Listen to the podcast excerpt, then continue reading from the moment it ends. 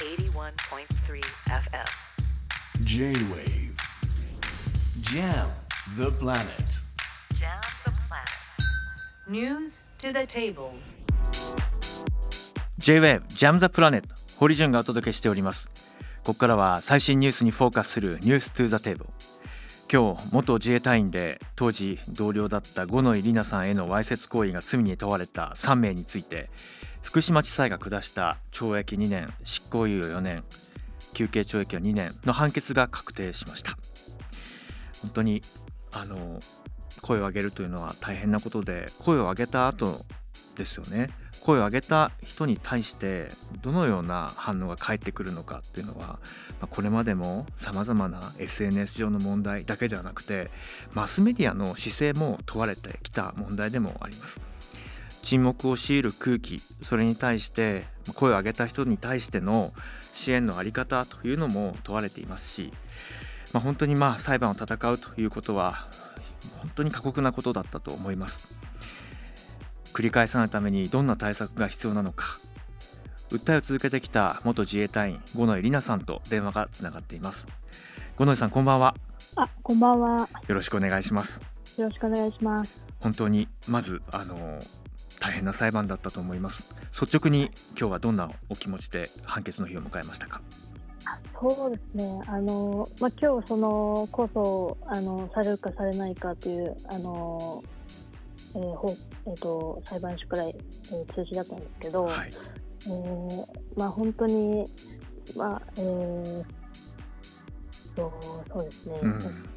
控訴、えーしてこなくて、えーとえーとそのまま12日に出た判決、えー、と懲役2年の執行猶予4年に、えー確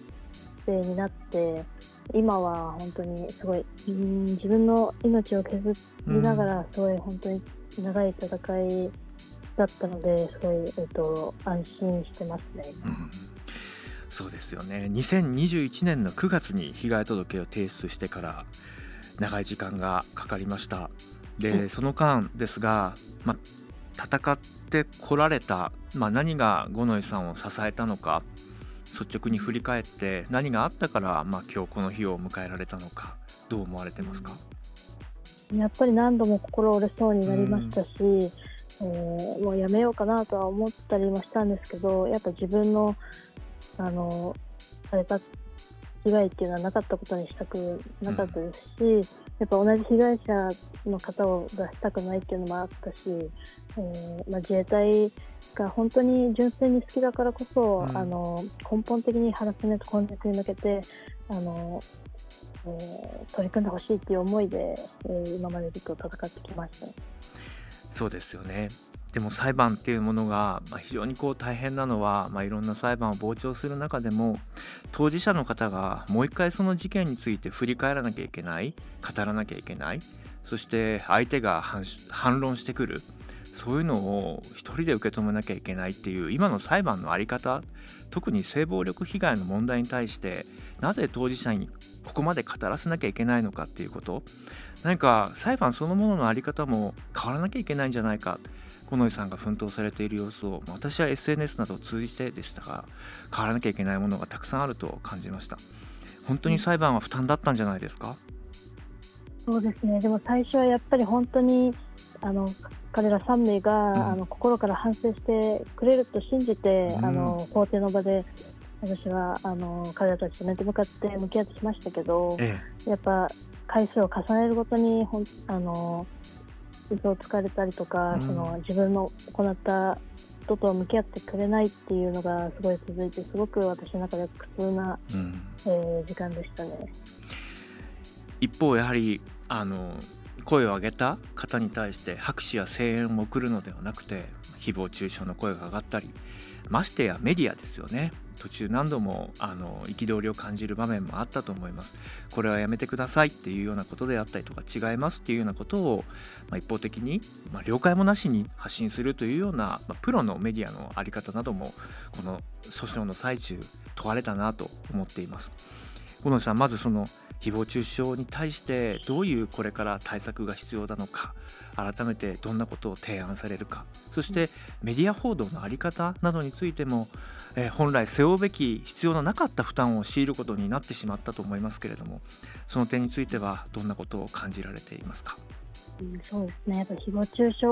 って本当に言ってる人は簡単に SNS に書いたりしてるんですけどやっぱ受け取る側は本当に、まあ、言葉は狂気って言いますけど本当に一生の傷が残るので、えー、本当に何て言うんですかね相手をもっと思いやった言葉を、うん、かけてほしいなと思いますし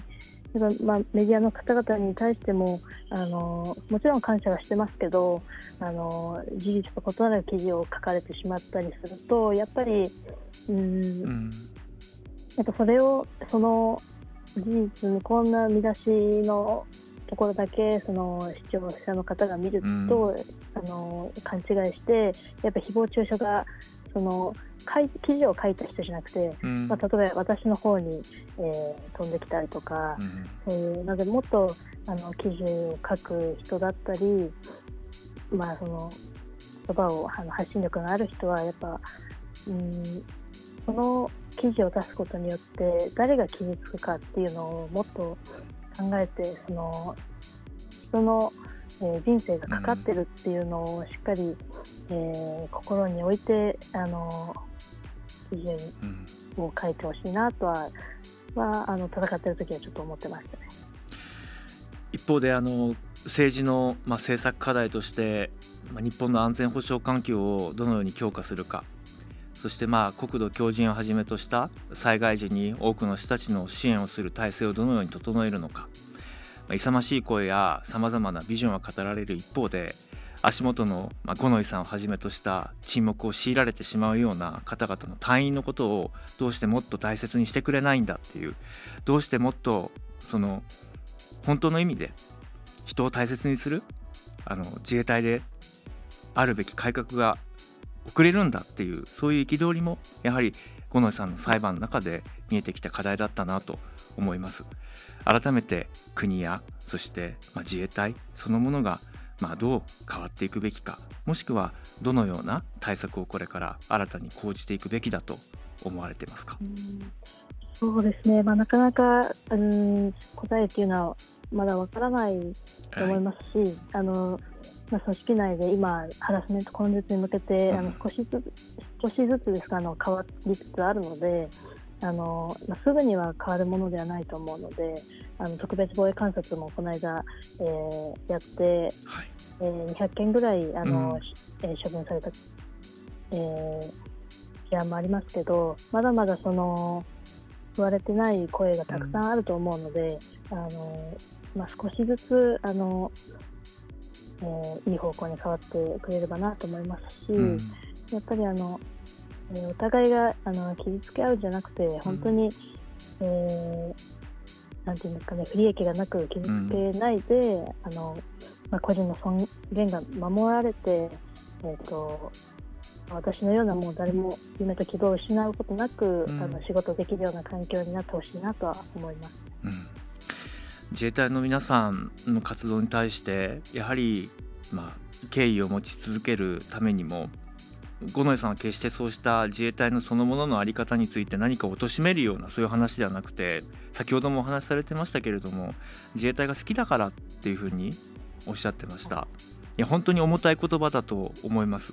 逆にまだまだ声を上げられずに本当はこうしたいのにと思っている同僚や後輩たちまあ、先輩たちもいるかもしれません。そうした方々からはこの声を上げたことによって五ノ井さんのもとにどんな声が寄せられたかもしくは少しずつ変わっていく過程において五ノ井さん自身はそれをどう見守っているのかお気持ちをお聞かせください。そうですね。あの本当に声を上げてからいろんな声が、うん、えーと、私のもとに届いて、えーまあ、まだ対応されてませんとかでも、うんでも環境が良くなりましたとか、女性隊員に対してあの相談の時間を中隊長が設けてくれるようになりましたとかあの、まあ、本当にいろんな声をもらうんですけどでも、うん、少しずつでも変わっていってるのかなと思いますしあの私は本当に自衛隊が嫌いです。こういうことをしてないので、あの本当に東日本大震災でうん。被災して助けていただいて、あの本当に恩があって私も憧れてに入隊したのでうん。やっぱ思いが強いからこそ本当に、えー根本的にいいふうにいい、えー環境に変わってほしいなとは思ってますね。そうですよね。